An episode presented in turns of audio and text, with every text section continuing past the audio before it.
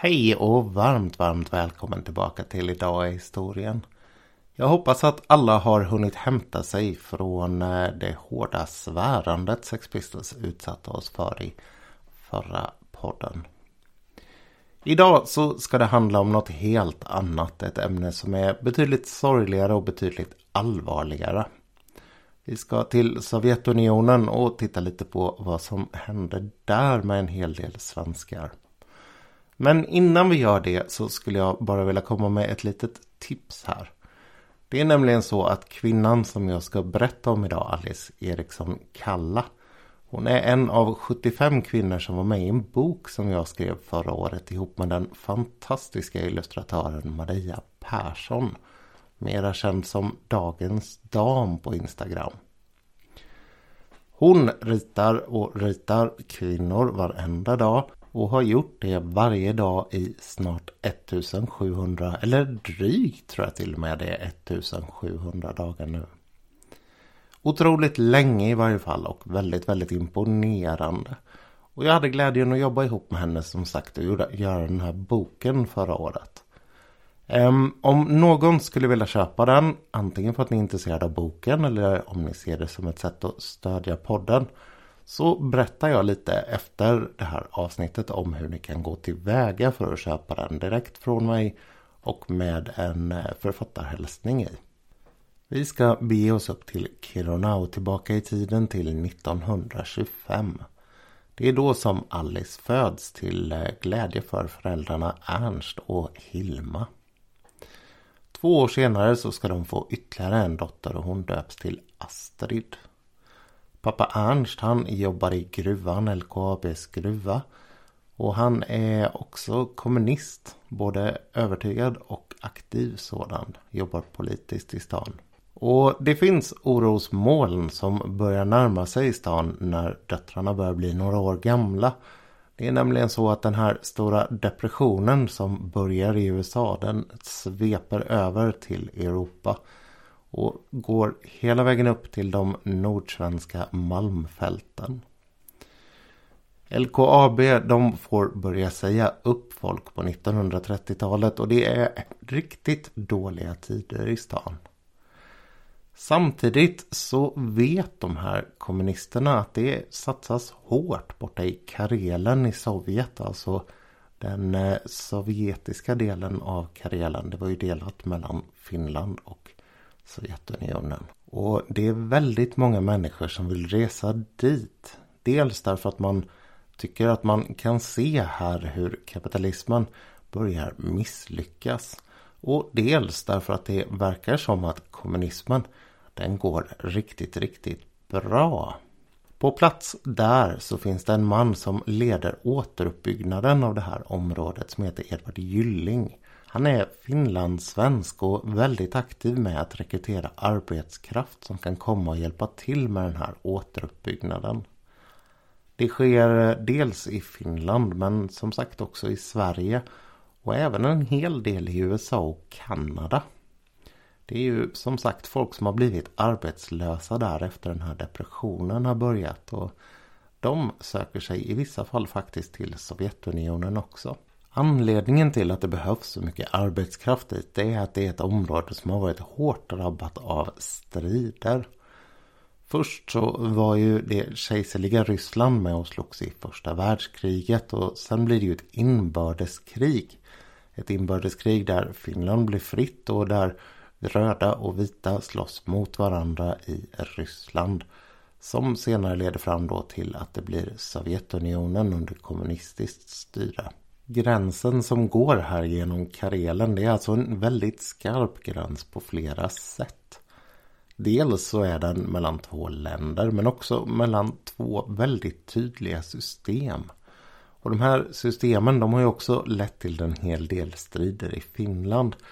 Och jag kommer ihåg väldigt tydligt hur en eh, föreläsare jag hade på grundkursen i historia för ja, ungefär tusen år sedan berättade om hur det efter inbördeskriget fortfarande hände att man eh, ja, från vissa mindre demokratiskt sinnade kretsar tog kommunister och kastade in dem i en bil och sen körde man till Sovjetgränsen och hivade över dem helt, helt enkelt.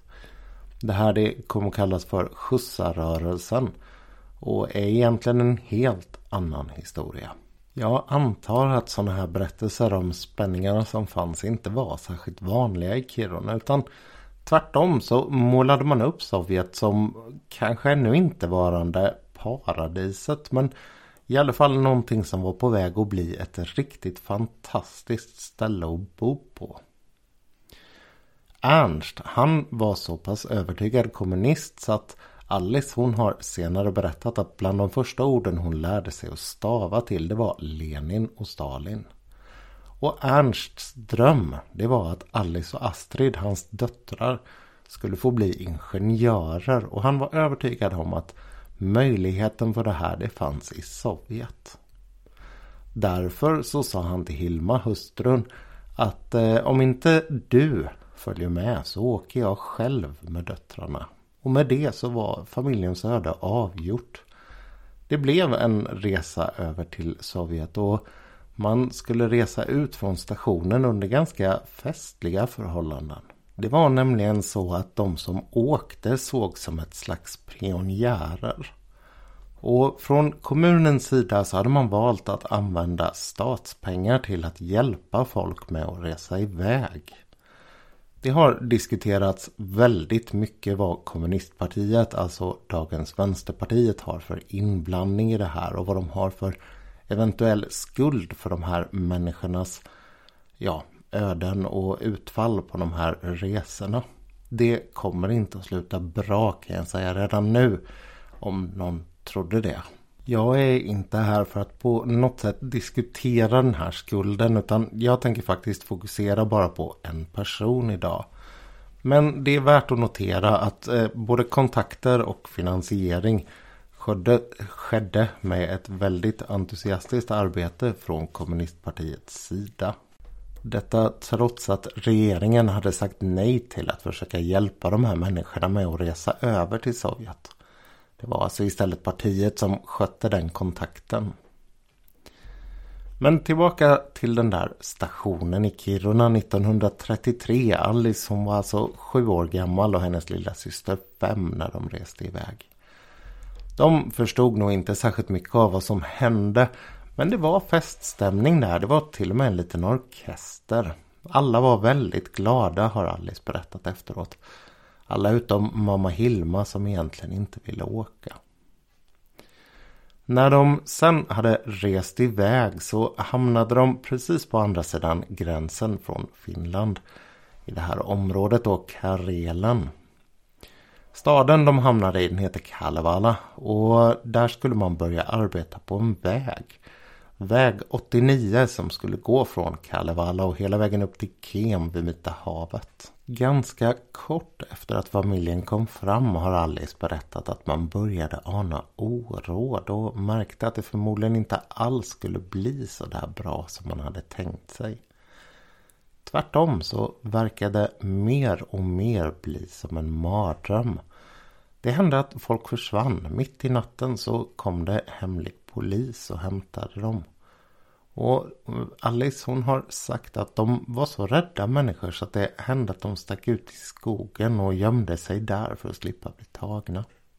Det här är ju en berättelse som finns i hur många olika versioner som helst från Sovjetunionen.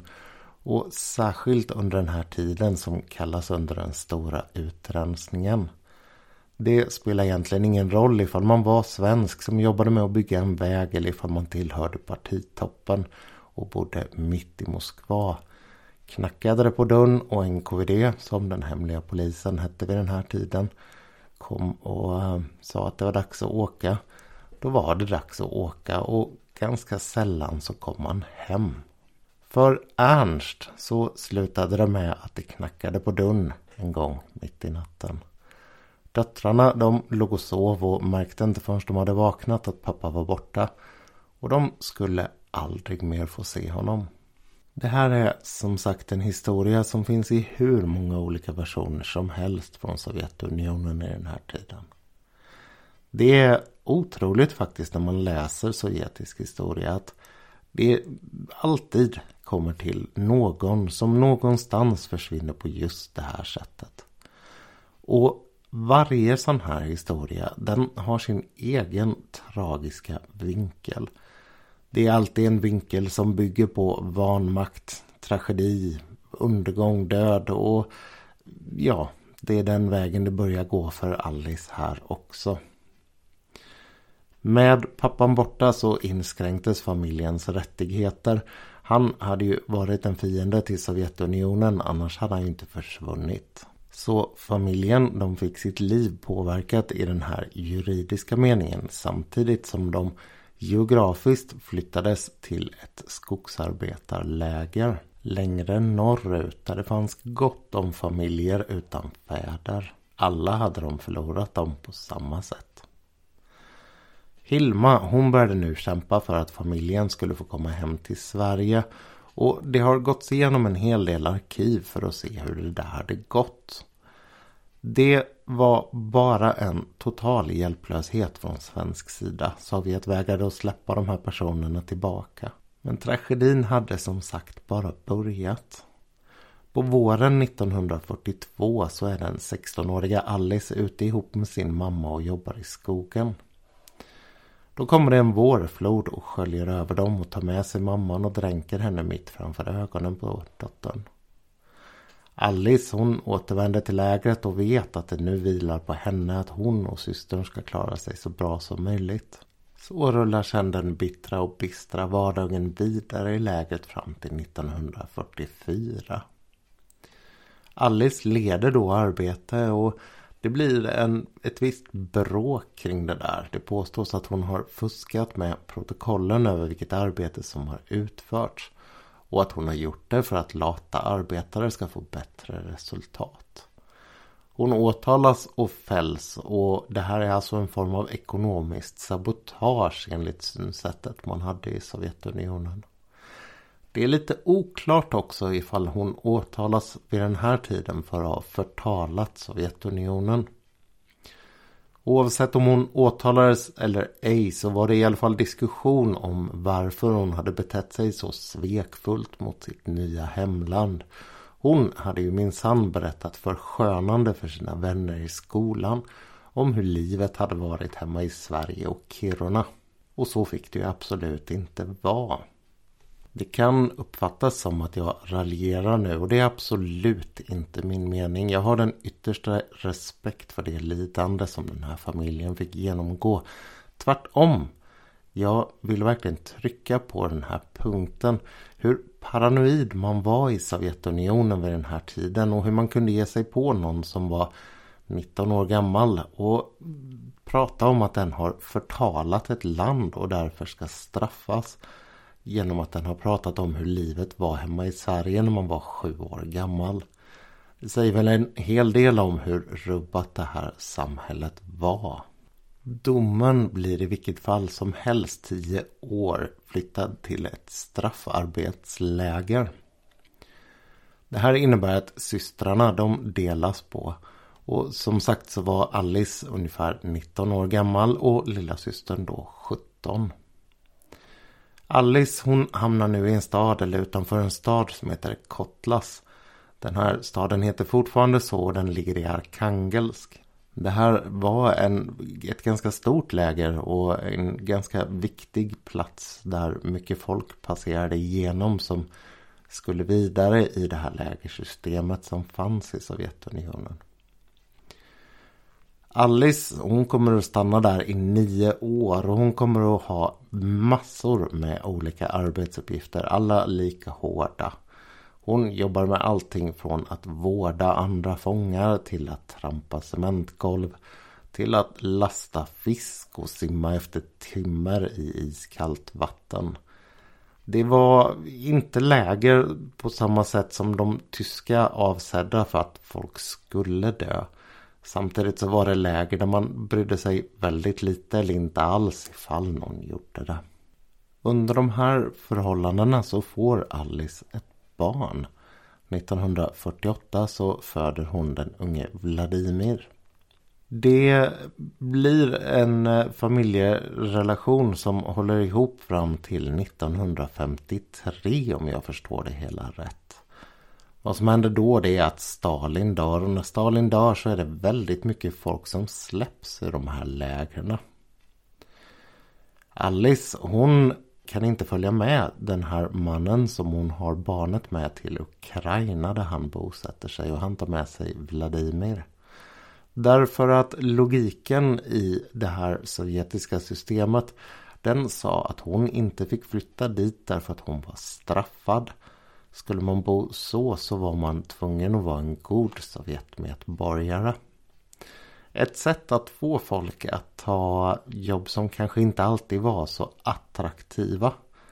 Just det här att man kunde dela in folk eller förbjuda folk och ha dem i sämre kategorier om ni förstår vad jag menar. Så för Alice del så blev det istället arbete i närheten av en stad som heter Chita. Och då är vi ända längst borta vid Kina i Sibirien. Den eh, sibiriska sydgränsen ner mot Kina. Där fick Alice, som alltså på pappret var frisläppt och hade avtjänat sin straff, men som i realiteten då hade begränsningar.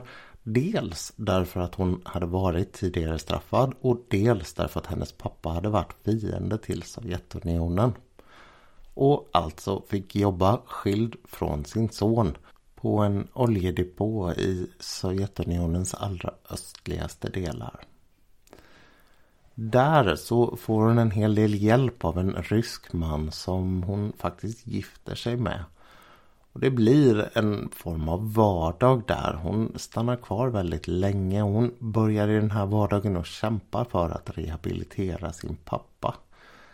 Det är också en sån här historia som återkommer väldigt ofta om man läser om Sovjetunionen att eh, familjer de försöker ständigt rehabilitera sådana i deras släkt som har råkat illa ut. Och allt eftersom man byter ledning så ökar eller minskar möjligheterna att göra det här.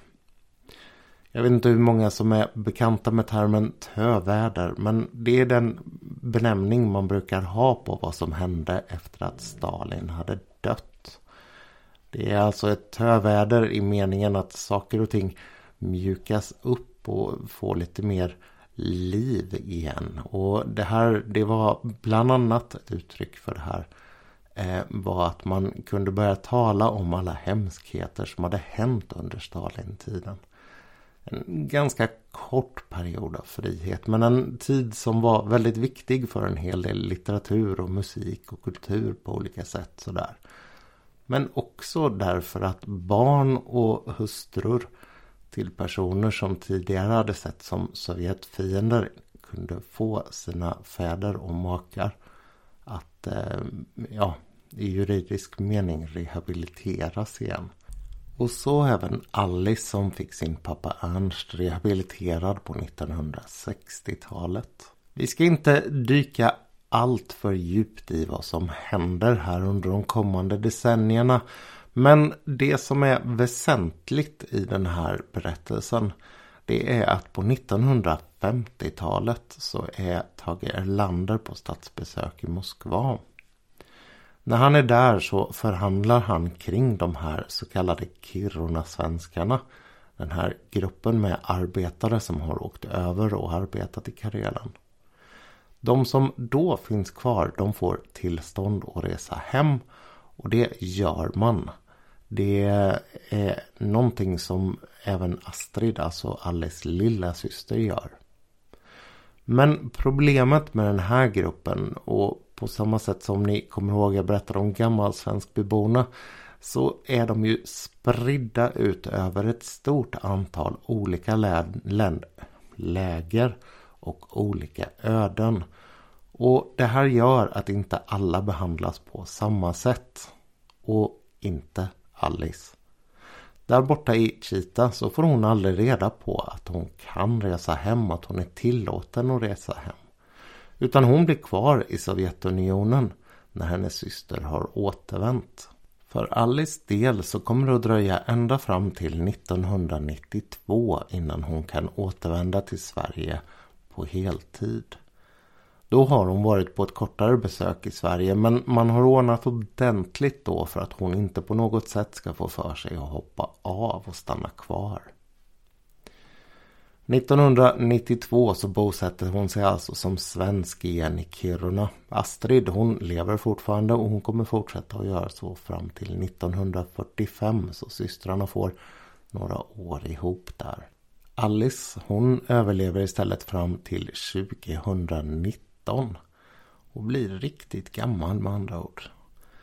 Under de här sista åren av sitt liv så berättar hon väldigt mycket om vad som hände borta i Sovjetunionen. Hon var ju trots allt där i 58 år.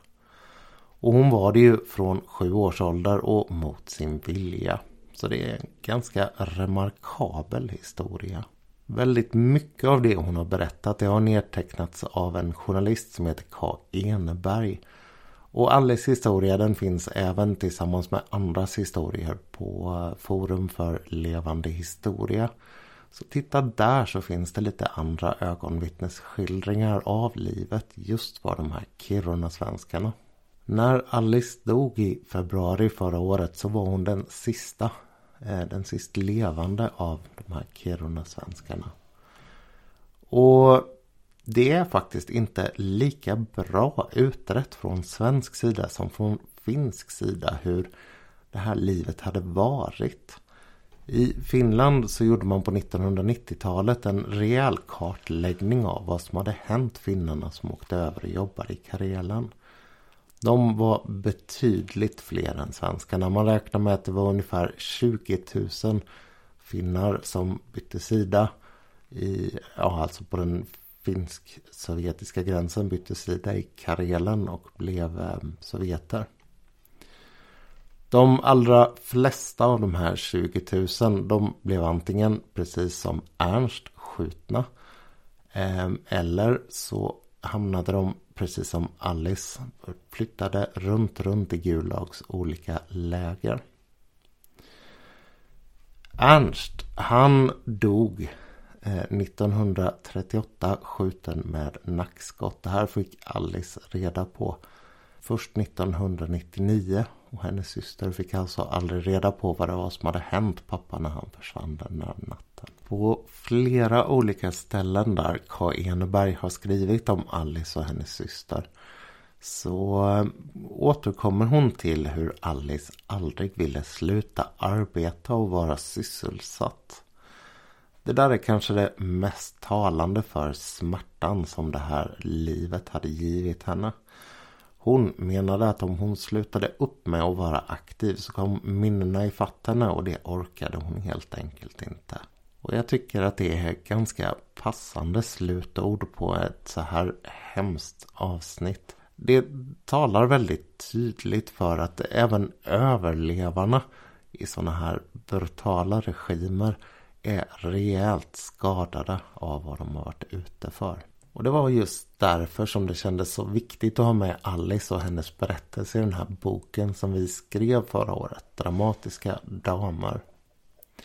Hon är ju ett väldigt tydligt exempel på någon som både har upplevt och överlevt ett av de absolut värsta skräckväldena mänskligheten har lyckats skapa. Även om det känns som att lyckas och skapa är helt fel ord i det här sammanhanget. Det är ju dessutom så att hennes öde är en ordentlig påminnelse om att man kan hålla på och tänka på de här stora siffrorna. Men det finns ändå längst nere någonstans där bara riktiga människor som är de som är drabbade. Och att de här siffrorna bär med sig så enormt stora mängder lidande. På ett sätt som är väldigt svårt att tänka sig när man inte kan förvandla det till just den här personliga berättelsen. Och det där är lite av en tanke om jag nu får gå över på detta plumpa vis till att prata om den här boken. Um, Jo, det här är ju alltså en tanke då som vi hade tänkt väldigt mycket med den här boken. Att vi ville sätta olika kvinnor i olika sammanhang som kunde berätta en hel del om hur livet såg ut runt omkring dem. Det är alltså inte en hyllning till kvinnliga hjältar rakt av på något sätt och vis. Utan det var väldigt viktigt för oss att det här skulle vara en bok som handlade om riktiga människor. Allting ifrån folk som det gick bra för till folk som det gick dåligt för. Folk som var goda till folk som var riktiga svin. Jelena Ceausescu som jag berättat om tidigare här i podden. Hon är till exempel med. Och boken den är uppbyggd på så vis att den börjar på tidigt 1500-tal och sen genom 75 olika biografier så går den hela vägen fram till idag. Alice hon var den sist levande i det här sammanhanget också även om hon inte var sist född. Det var en afrikansk kvinna som heter Wangari Maathai. Varje uppslag är sedan en kort biografi där jag har skrivit texten och där Maria har ritat en bild. Så alla 75 finns alltså illustrerade. Låter inte det här som en ganska bra julklapp? Om ni tycker att det gör det och om ni tycker att det här skulle vara ett bra sätt att stödja podden, för det gör ni faktiskt om ni köper boken. Så skicka ett mail till mig så kan jag hjälpa er med det. Jag har ett gäng böcker hemma som jag kan skriva i och skicka ut om ni bara kontaktar mig som sagt. Skicka ett mail till nils.njort.se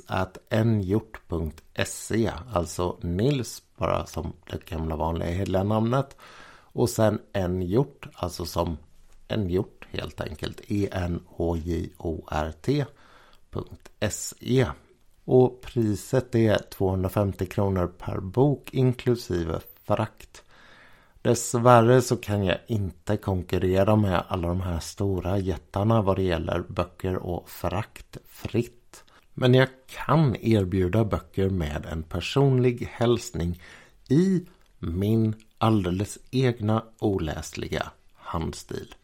Jag lovar att jag gör mitt bästa för att det ska gå att se vad det står men jag kan inte garantera att det faktiskt blir så. Sen tänkte jag passa på att säga att jag ska försöka tänka ut någon form av jultävling här till nästa gång jag poddar.